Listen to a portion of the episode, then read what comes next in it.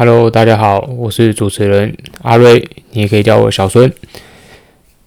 那这一集我们就来探讨一下体制外教育，也就是说呢，如果在我们谈体制外教育之前，我们应该要先反过来聊一聊所谓的传统学校，传统学校的教育到底是什么呢？从何而来的？我想应该很多听众不但略懂学校，更有深切的体验，知道说我们学校到底是在教些什么。因为我们九十九趴的人应该都是在传统的体制内学校教育长大的，所以看起来我们对学校应该是再了解不过的。但是真的是这样子吗？这个我觉得很有趣的问题哦。那小时候常孩子啊，他们常会问父母说。诶，为什么我们要去上学哦？我不能待在家学习吗？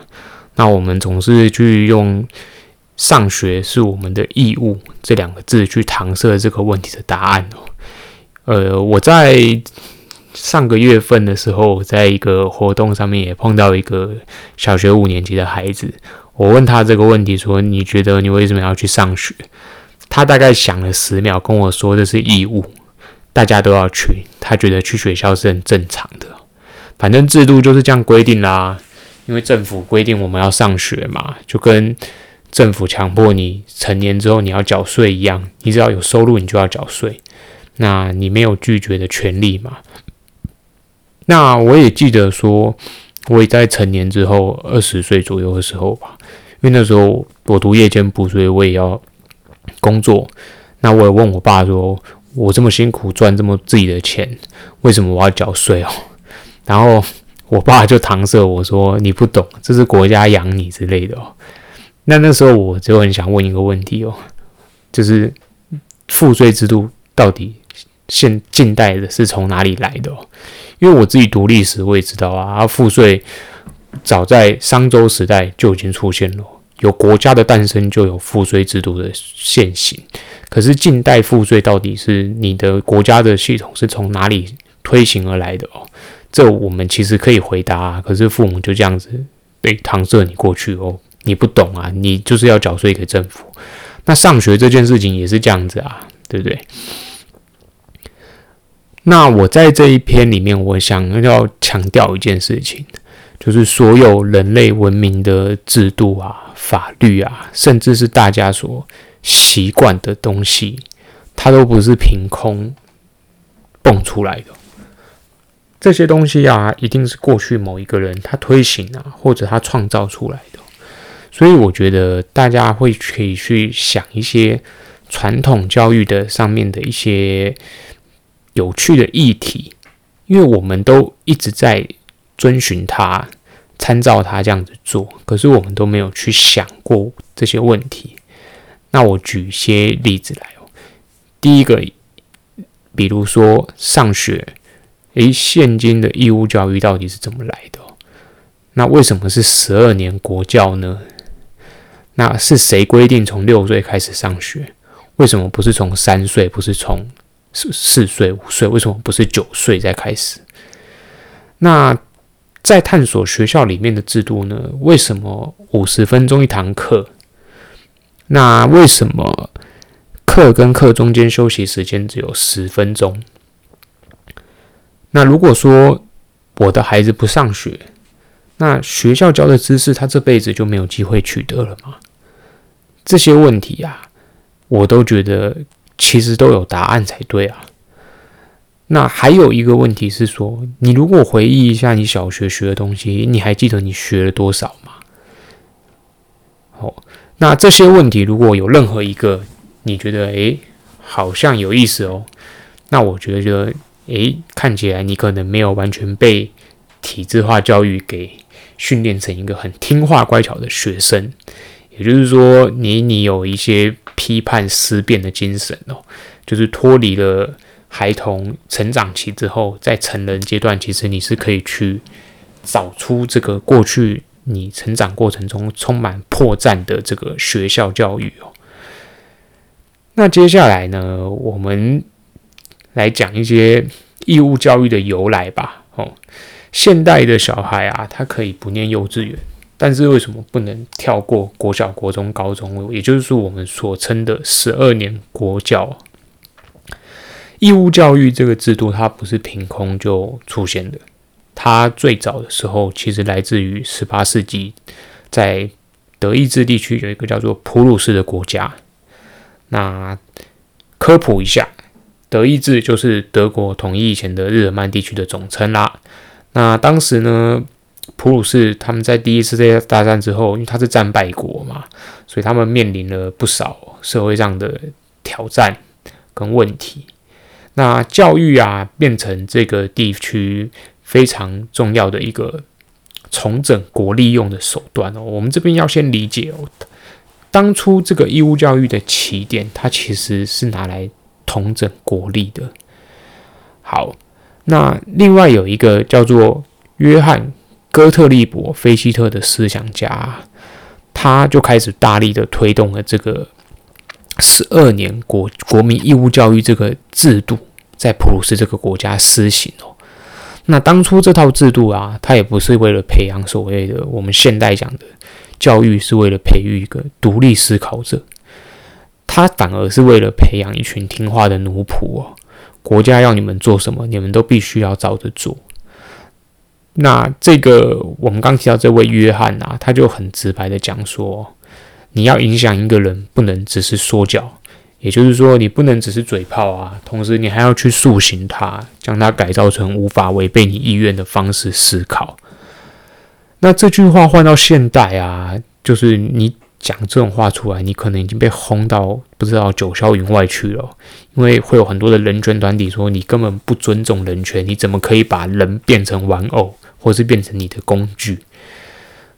但是呢，在十八世纪那个时候，当权者啊，或是说推动这个制度的人，他要讲这种话的时候，他是连包装都不需要，他就是直接的去告诉这些受教育的人民说：“诶，你们要听话，乖乖的当一个工具人！我要你们怎么做，诶，你们就要怎么做。思考是不好的事情，因为你会造反。”因为这反映在当初社会需要的氛围哦，他们急需要一个统整国家的那个塑形力哦，哦，所以我们去重新观察这段历史啊，我们就发现，诶，最早义务教育的起源哦，它跟现在的教育的本质啊有很大的差别。就现代教育里面啊，强调的是说，学生应该要会独立思考。然后舆论跟社会风气、媒体都会说，如果你教这个学校教出来学生都是一堆只会照本宣科的学生哦，诶，那这些学生就不太 OK 哦，因为他们我还不如去工厂啊做一些工人之类的工作，因为机器就可以取代你们这种不会独立思考的学生嘛，对不对？可是反过来，我们刚刚的故事却告诉我们，诶，十八世纪起源的时候，教育义务教育不是这样子主张的哦。那再来了解了义务教育，我们延伸来自哪里之后啊，我们去分析一下，说这个学校这个制度里面给予学生的规范，也就是我们刚刚有问到的一些问题，比如说，为什么五十分钟一堂课这件事情？那心理学实验观察就发现啊，人的专注力其实只有十分钟左右而已。那饱经训练一点可以延长到十五分钟。也就是说呢，一般最佳学习时间其实就落在十五分钟以内。那超过了这个专注力之后，人就涣散了嘛。然后学生双眼就会一直往前看，然后就变成只会听不会思考。那这时候不是不会记住记得东西哦，学生是变成说他会一直听，但是他再也不会去思考，所以他可能只是。有片刻印象的记下了上课在讲的东西，可是他不会去思考哦。那从最早这个五十分钟一堂课的这个设计，它也是来自刚刚我们讲的普鲁士这个义务教育的推行。所以当初这个设计呢，它反而是为了要阻碍学生的自我思考能力哦。所以你会发现，早在那个年代，他们就知道。超过十五分钟以后，人就开始晃神哦。那为什么还要这样设计呢？因为他知道说，诶，也许上课前十分钟的时候，学生还能够思考，兴趣盎然的探索老师讲的科目。可是，在剩下的四十分钟、半个小时内，学生的专注力低下，他就跟机器一样坐在那边，老师讲什么他就学什么，然后下课了他就休息十分钟，这样子到底吸收多少呢？那后来，我们在这次引用的这本可汗的魔法学院这本书里面哦，他提到说，诶，有一位来自纽约。荣获过最佳教师奖的这个约翰泰勒加多，他的英文就是 John Taylor，然后你可以去维维基百科他一下，他就有一篇论述，就去抨击学校这个制度。他是这样讲的：他说，教育系统的基本假设就是，只要将学生隔绝于第一手资讯之外，再将抽象理念切割得支离破碎，由教师来讲授，就能教出乖巧听命的毕业生。我这句话听起来有点复杂，而我们等一下会再做解释。那这位教师呢，他也是非常反对体制内教育的教师啊。他有一些很有名的著作，我也查过一些书，很有趣，书名叫做《School Dumb Us》，就是诶，学校让我们变笨哦。那他的这些著作去抨击学校制度，然后如果你去了解说五十分钟这个上课的。时间是这么定下来的，那反过来问说，那那为什么有只能休息十分钟？为什么不能休息十五分钟、二十分钟、半个小时？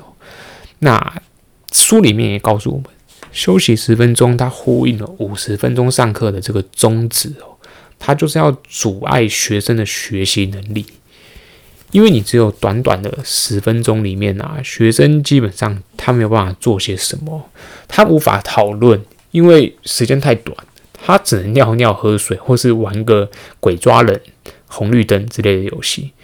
那如此一来，你就发现学校系统会变得跟当兵非常像，因为当兵也是一样，就是六点动六动动，然后你部队起床之后，每一件事情都有一个时间卡在那边给你。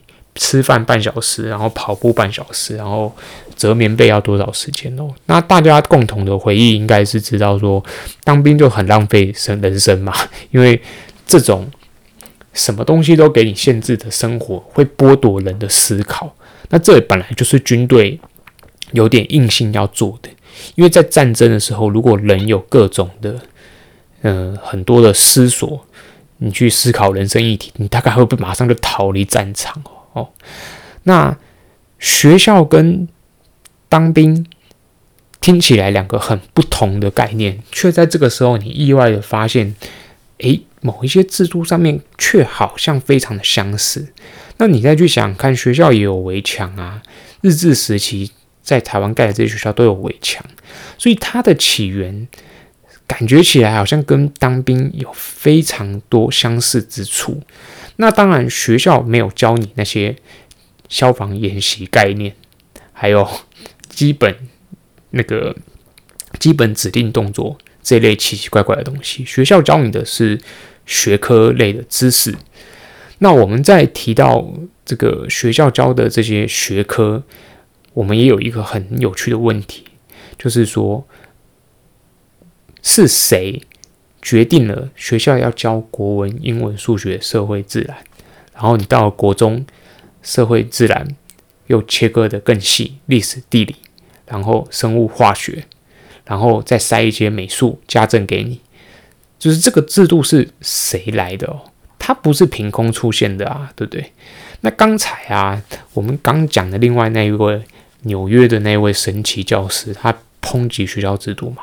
他这边也有去做一个分析啊，他说学科分割的设计原理啊，其实也是为了控制人民哦。所以，我们这边回头去看一看上面我们所讲的这些议题，你会发现它并没有不合逻辑之处。所有学校系统的设计啊，它都指向一件事情，那就是要控制人民。那我们回到学科这边。把原本应该要连接在一起的科目，透过巧妙的分割化，然后呢，缺乏连接之后啊，你的学生他们就没有办法把不同的科目凑在一起学习。这句话是什么意思呢？其实就是说，比如说像历史、地理，它应该是要一起学习的。然后社会跟自然，它也应该是一起学习的科目。可是当你被切割的一个一个单元的时候，学生他们其实是无法串联在一起的。那这时候对他们来说，这些知识就是冰冰冷冷的知识。除非他有一天他自己碰到实际需要应用的情况，他刚好脑中把这个知识拿出来了，那他才会记住它，融会贯通。不然，对这些学生来说，上学所学的这些知识，其实在未来的日子里面，到底有多少能够实际应用跟记得？我想这是一个很大的问号。那切割学科这件事情呢，也就达到了当初政府想要培养一批顺从人民的理念哦。那更不要说有一些学科是很容易被政府安插着他们自己用来巩固政权的一些手段，比如说历史地理啊，像这样子的科目，在历代世界各国的政府，他们都会去做内容的修改哦。那这个大家可以去查日治时期啊，然后包括呃国民党执政、民党执政，每个不同的政权，不只是台湾的，全世界都一样。那他们都会对呃历史的部分做一些巧妙的修改，那这是很正常的啦。我们从义务教育的起源开始去探索啊，然后了解说我们学校里面啊被控制。时间被控制的这些缘由，再甚至从刚才谈的科目这个部分去切割的由来哦，我们是让听众呢去思索说，上学这件事情意味着什么？学校是不好的地方吗？我没有这么说，就大家不要因为听了说，诶，觉得说啊，你你都是说学校很烂啊？没有哦，因为学校对很多人来说是很有意义的，对我自己来说也是很有意义的，因为学校提供了一个。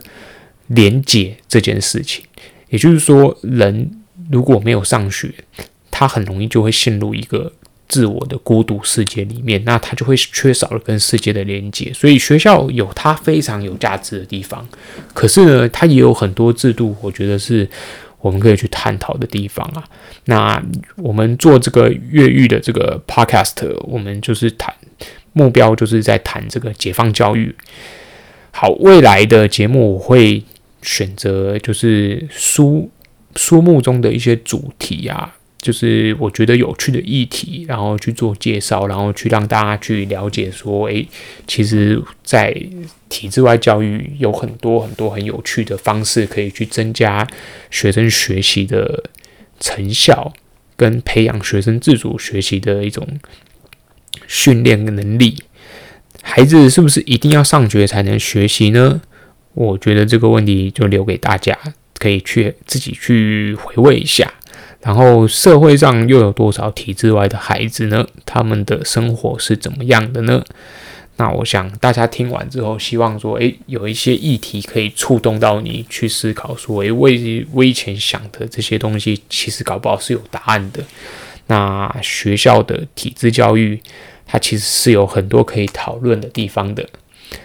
那么我们就下集再见啦，谢谢大家，晚安喽，拜拜。